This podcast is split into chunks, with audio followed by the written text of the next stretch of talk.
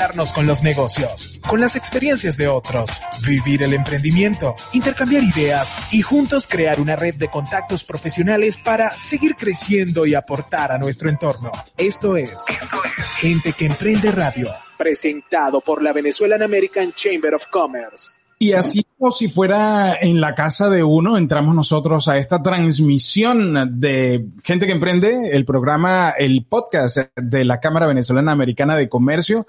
Y bueno, antes que nada, antes de pasar con nuestro invitado, que ya ustedes lo pueden ver en pantalla si nos están viendo por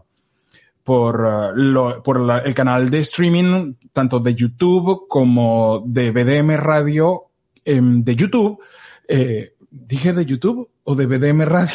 De la Cámara Venezolana Americana de Comercio. A ver, voy a empezar de nuevo. Bienvenidos al podcast de la Cámara Venezolana Americana de Comercio, donde ya tenemos a nuestro invitado conectado, ya está por ahí. Si usted no está viendo... Qué pena con la visita. Sí, si usted nos está viendo por en video, ya pueden ver ahí a nuestro invitado. Si nos está escuchando por el podcast, ya sabe que lo tenemos conectado ya y pronto vamos a conversar con él. ¿De quién se trata? Se trata de John de la Vega y es abogado de inmigración. En brevísimos segundos vamos a conversar con él sobre el parol humanitario. Pero también quiero invitarlos a que escuchen o a que se conecten este jueves con el Lunch Break. Va a estar a cargo este jueves de Leonardo Trecci y va a estar conversando con el abogado Ángel Martínez. Están activados los abogados, me parece muy bien. Y además, si usted no está suscrito al canal de YouTube de la Cámara Venezolana o al newsletter de la Cámara Venezolana Americana, pues es un buen momento para hacerlo y lo puede hacer a través de la página web. La página web es venezuelanchamber.org, se las voy a poner en pantalla si nos están viendo en video, y si no, pues ya sabe que es venezuelanchamber.org. Usted ahí se suscribe al canal, al newsletter, y le va a llegar toda la información referente a las actividades de la Cámara o las que apoya la Cámara. Y también las formas de conectarse con la Cámara, de suscribirse a la Cámara, de ser miembro de la Cámara Venezolana Americana de Comercio de los Estados Unidos, porque pues es una comunidad de empresarios muy pujante y no solamente está para los venezolanos, sino también las puertas están abiertas para otras nacionalidades que hacen parte también de la Cámara. Así que bienvenidos todos. Hay afiliaciones desde muy, muy económicas. Sí, afiliaciones a título personales, creo, a que título profesional. $300, que es una cosa así, que es lo que te sale al año. Y los beneficios que trae son grandísimos, el networking que se hace, bueno, las buenas relaciones que hacemos todo el tiempo en los eventos, invitaciones, etcétera, y tener el apoyo de la Cámara a diferentes eventos. Así que bueno, así bienvenidos todos. Y de esta forma, ahora sí, ya formalmente, le damos la bienvenida a nuestro invitado de hoy, que es el abogado de inmigración John R. de la Vega. Y hoy vamos a conversar con John acerca de cómo aplicar al programa de parol humanitario, que pues estuvo o está tan en boga últimamente. Sobre todo hace unas semanas lo extendieron a otras nacionalidades, estaba exclusivo para los venezolanos, pero lo extendieron a Nicaragua, a Cuba, a Haití, y también siguen siendo parte los venezolanos, claro, de ese beneficio. Entran, ¿no?, 3 países más a esta posibilidad que da el gobierno americano, que es el parol humanitario. Pero vamos a conversar, que nos cuente John, que es el que sabe. Así que le damos la bienvenida a John con la primera pregunta, que es, ¿qué es el parol humanitario? Y bienvenido, John.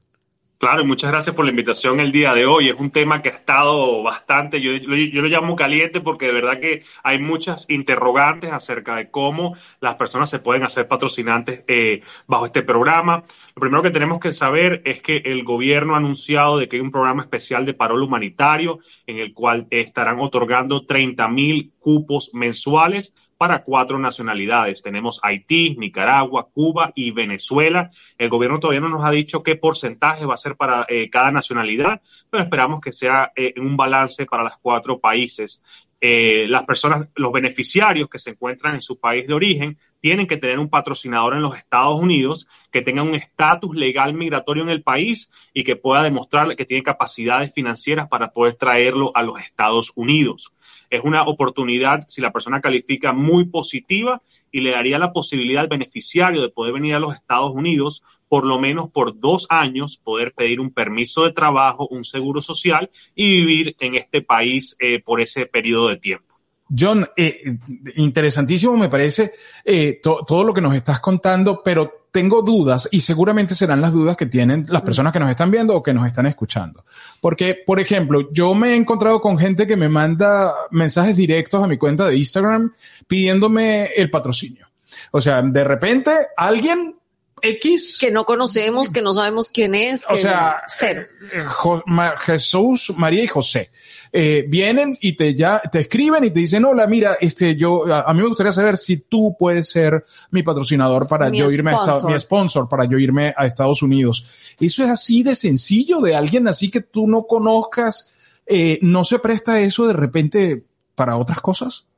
Bueno, ciertamente lo positivo de este programa es que amistades pueden patrocinar a un beneficiario con tal de que el patrocinador tiene que tener 2 elementos. El primero, un estatus legal migratorio en los Estados Unidos, y el segundo, la capacidad financiera para poder traer a ese beneficiario. Puede ser una amistad, puede ser una organización sin fines de lucro, puede ser una corporación, eso no hay ningún tipo de problema. El único problema que tenemos aquí es que el patrocinador tiene ciertas responsabilidades. Al momento de que tú firmas el affidavit, que sería el formulario que te pide inmigración que llenes, te vas a ser responsable de esa persona, de que pueda tener un hogar en los Estados Unidos, de buscarlo al aeropuerto cuando llegue al país, también de ayudarlo a poder conseguir seguros de salud, poder registrarse en un instituto de inglés. Y si hay niños, también sería entonces ayudarlos a poder registrarse en la escuela. Así que hay muchas responsabilidades que las personas tienen que tener en consideración. Al mismo tiempo, este patrocinio no se puede convertir en un negocio, porque yo he visto también en las redes personas que empiezan a cobrar para poder entonces ser los patrocinadores, y eso se puede prestar a cierto tipo de estafa o también puede llegar a punto de convertirse en un crimen. Entonces, mi recomendación para los patrocinadores es que si lo van a hacer, lo hagan para beneficiarios, que ellos confíen, que sean personas de confianza y que sepan que pueden ayudarlos, y los beneficiarios, que si van a venir a los Estados Unidos, que no vayan a andar pagándole a nadie para que le hagan dicho patrocinio, porque eso puede prestarse, como ya dije en el pasado, a estafas. O sea que claro, es importante tenerlo en cuenta, y yo creo que la gente en medio de la desesperación, yo estoy obligado a creer en eso, que es en medio de la desesperación, pues empieza a mandar mensajes directos por cualquier vía y a decirle a la gente: no, tú puedes ser mi patrocinador, pero ya eso implica una responsabilidad, en mi caso, porque puse mi ejemplo, implica una responsabilidad importante. O sea, yo tengo que responder por ti durante este tiempo, y tú me estás diciendo que me traiga a tu esposo y a tu hijo y a ti. No, eres el responsable de esa persona, de su familia, de su manutención, de todo, porque esto lo hace el gobierno americano para tratar de quitar el peso tan grande que tenemos al económico que tiene este país con todos los migrantes. Entonces, al final necesitas tener también como un soporte de un ciudadano americano que diga: okay, yo voy a respaldar y me voy a hacer cargo de tus gastos mientras tú sales adelante. Y ojo que lo que estamos buscando, John, a través de esta conversación es educar, informar a la gente, porque creo que hay mucha gente desinformada. Si no, las fronteras no estuvieran tan llenas de gente queriendo pasar, básicamente porque es por desinformación. Entonces, de eso se trata. Esa es la responsabilidad del patrocinador. Ahora, la responsabilidad o las condiciones que necesita la persona que quiere aplicar por ese parol. Claro, y también lo que habías dicho específicamente, acuérdate que para este parol son para personas de Haití, Cuba, Nicaragua y Venezuela. Todos sabemos las condiciones de esos países en estos momentos, y hay muchos estafadores en las redes sociales que se quieren hacer patrocinadores, así que no vayan a caer en esa estafa las personas. Beneficiarios tienen que ser entonces nacionales, ciudadanos de los países que hemos nombrado, los 4 países que hemos nombrado. No pueden tener ni doble nacionalidad ni una residencia permanente en otro país. Cuando las personas me mandan mensajes y me dicen: ¿seré yo residente permanente en un dicho país? Siempre les digo: consulta con un abogado de inmigración de dicho país que te pueda hacer un análisis para ver, porque sabes que depende del país, depende del nombre que le ponen al tipo de residencia. Hay muchos nombres diferentes, no es siempre como nosotros aquí tenemos la residencia permanente o la ciudadanía. Son definiciones bastante diferentes en otros países. De resto, la persona nada más tiene que cumplir con esa parte del proceso y que no haya intentado entrar de manera ilegal ni a Panamá, ni a Estados Unidos, ni a México, después de que se haya ya creado este programa de parol humanitario. Aquellas personas que están hoy en día intentando ingresar por la frontera sin un patrocinador no van a poder ser elegibles para este programa. Es, yo creo que también un incentivo que ha hecho el gobierno federal de los Estados Unidos para decir a las personas, mira, tienes que dejar de intentar entrar de manera irregular porque entonces no vas a calificar para nada en ese momento. John, nuestra directora Leslie Simon saluda, buenas tardes, y dice, ¿hay un límite de personas? O sea, yo puedo, ¿cuántas personas podría yo traer? Con tal de que tengan la capacidad financiera, y la capacidad financiera es algo subjetivo que va a analizar el gobierno, porque no es nada más tus impuestos, sino que ellos van a ver también tu empleo que tienes en estos momentos, también tus cuentas de banco, y ver si cumples con la capacidad. También algunas veces ganas una buena cantidad de dinero al año, pero los ingresos son buenos, pero al mismo tiempo tienes muchas deudas o tienes muchos gastos en tarjetas de crédito. Entonces, eso es algo que el gobierno va a balancear y revisar, pero he conocido de personas que han patrocinado hasta 10 beneficiarios. Wow. O sea, no hay límite con tal de que cumplas con lo que te pide el gobierno en temas financieros. ¿Cuánto tiempo tarda ese proceso? ¿Es rápido o es un proceso dilatado? Buenísimo. Esa es la pregunta del $1,000,000 porque he conocido de casos que han aprobado en cuestión de horas, como he conocido casos que aplicaron cuando el gobierno empezó a aplicar este parol humanitario para los venezolanos en octubre y todavía no tiene respuesta. Así que es algo muy, digamos, aleatorio, es algo que no tenemos de verdad un tiempo y que el gobierno tampoco analiza o adjudica de manera organizada, sino que hay veces que aprueban de pronto una persona que haya aplicado ahora, pero todavía la de noviembre está en espera. Así que es por eso que hay que tener mucha calma con el gobierno, porque algunas veces no lo están haciendo por orden de llegada.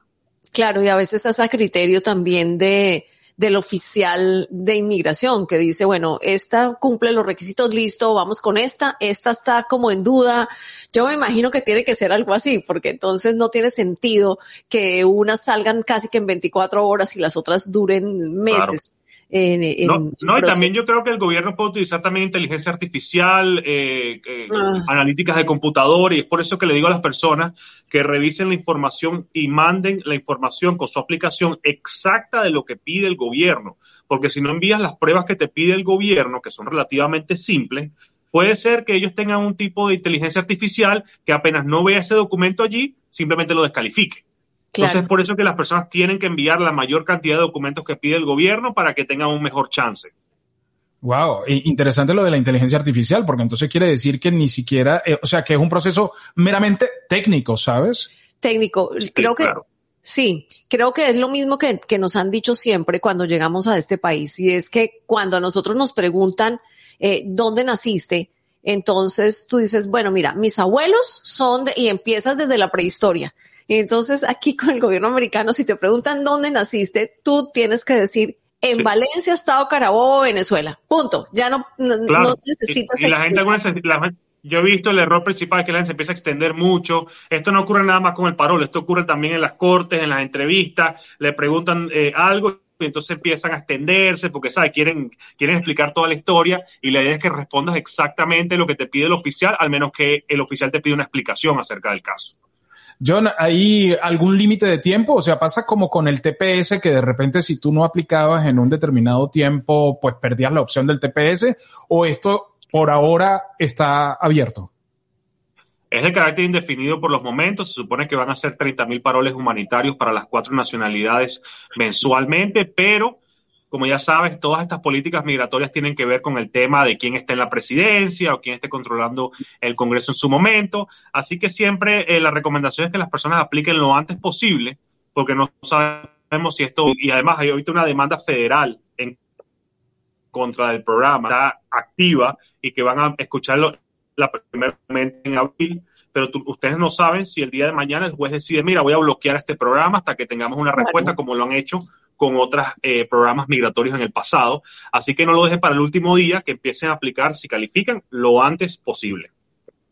Lidven Sánchez pregunta aquí por el chat, por el Telegram. Hola, buen día. ¿Por qué se está tardando tanto las aprobaciones de los venezolanos? Creo que ya lo contestamos, pero bueno, se le puede decir. El caso de mi papá está solicitado desde el 26 de noviembre. Pero ese no, ¿es por parol humanitario también? Lidven, cuéntanos Lidven si es por parol. Por parol humanitario. Es probable. Sí, probablemente. Bueno, pues... Eso es una buena pregunta, sorry, que mientras Lidven nos contesta. Si yo tenía otro proceso abierto porque pedía a mi tío, no a mi tío, a mi papá o a mi mamá o a mi hijo, ¿esto lo puede sustituir o puedo aplicar a esto y esto va por encima de la solicitud de mía como ciudadano americano que pedía a mi mamá o a mi papá? Claro, el programa de parol humanitario no te da un camino a la residencia ni a la ciudadanía estadounidense. Eso es lo primero que tenemos que tener en consideración. Sin embargo, cuando entras con el parol humanitario a los Estados Unidos, tienes una entrada legal al país. Estás entrando de manera legal, de la manera correcta, como te lo pide el gobierno de los Estados Unidos. Hay muchas personas que en estos momentos están pidiendo a sus padres, digamos, que tienen una I-130 aprobada, que sería la primera parte del proceso de petición familiar, y están en espera de que le den una entrevista consular, que eso está pasando en muchos casos, para que le puedan dar la residencia. Esas personas tienen que consultar con un abogado de inmigración lo antes posible para ver si el parol humanitario también puede ser utilizado paralelamente. Eso es algo que es un análisis muy complejo y tiene que hacerlo un abogado para ver cuál es la mejor opción. Pero pueden haber opciones migratorias en ese momento, sí. Probablemente eso es lo que le pasa, porque ella dice que sí, que su papá es por parol, pero yo creo que ellos tenían un proceso anterior. Sí, porque no sé si pasa lo mismo que pasaba con lo que sucede con el TPS, ¿sabes? Que de repente el TPS pues es como una condición que dice no importa si tú tenías asilo o si estabas en este proceso o cuál proceso, esto está por encima del bien y del mal. Claro, sí, y por eso es que es bueno que hablen con un abogado de inmigración al final del día, porque ese tipo de preguntas sí es un poquito más técnica y habría que de verdad ver por dónde va el proceso, los pasos que ya han completado. Es un poquito más complejo el análisis en ese tipo de situaciones. Claro, siempre lo que le decimos a las personas siempre es que cada situación es diferente, cada caso es diferente, por eso es tan importante no ponernos a llenar los papeles nosotros mismos, no decirle al vecino que ya pasó por eso, vecino, ayúdame con esto, o irse incluso con un paralegal porque no tienen la habilidad y el conocimiento de las leyes tan profundo como para poder analizar ese caso en específico. Así que es súper importante irse con un abogado de inmigración. Muy claro, importante. Sí, eso siempre es la recomendación. Al final del día las leyes cambian todos los días, sí. Y quieres buscar personas calificadas que te puedan dar el mejor análisis y la mejor estrategia legal. Al final del día cualquier recomendación que se haga puede ser una asesoría legal, y eso nada más lo pueden hacer los abogados licenciados en los Estados Unidos.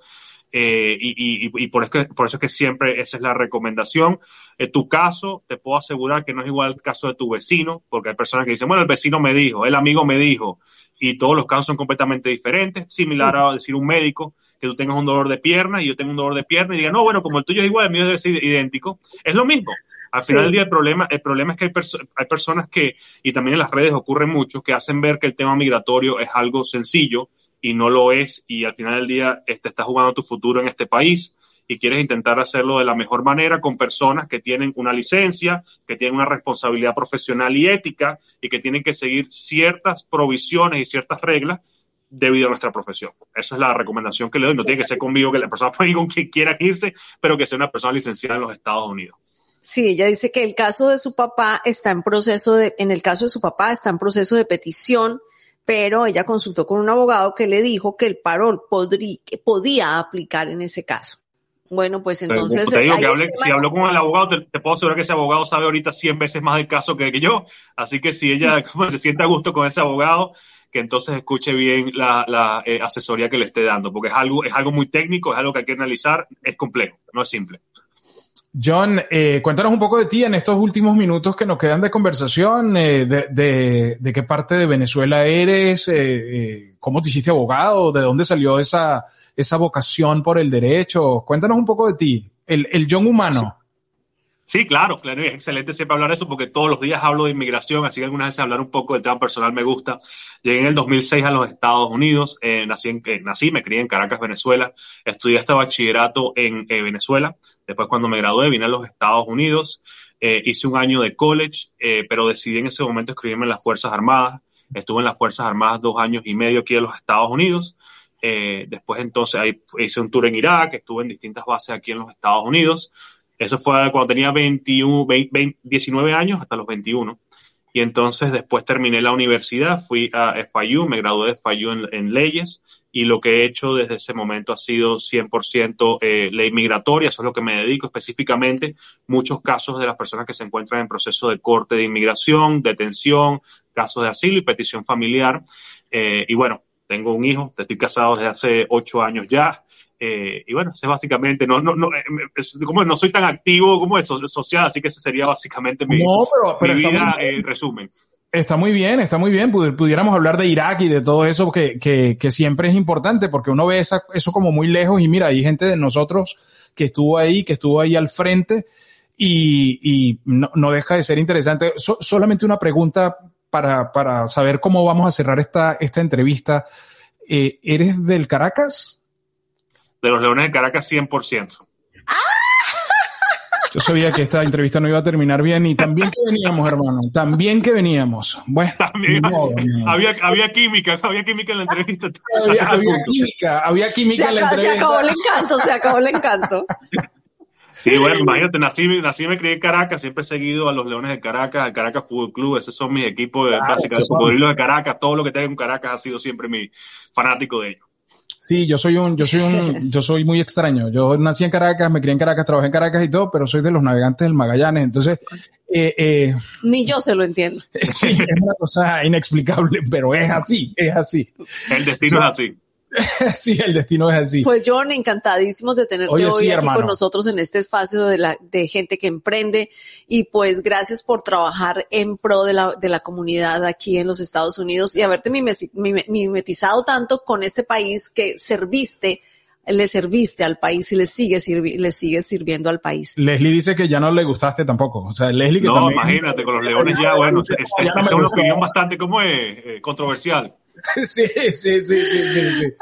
Así es. Oye, muchas gracias por la invitación, un placer haber estado, y siempre estamos a la orden para cualquier entrevista en temas migratorios, estoy siempre a la orden aquí, trabajo día y noche, tengo un canal de YouTube que se llama La Hora del Inmigrante, en el cual hablamos semanalmente de todo el tema migratorio, también tenemos TikTok, La Hora del Inmigrante, y John de la Vega Law, que siempre estamos allí compartiendo lo último, y bueno, estamos a la orden cualquier cosa que necesite, cualquier pregunta, estamos siempre aquí para ayudar.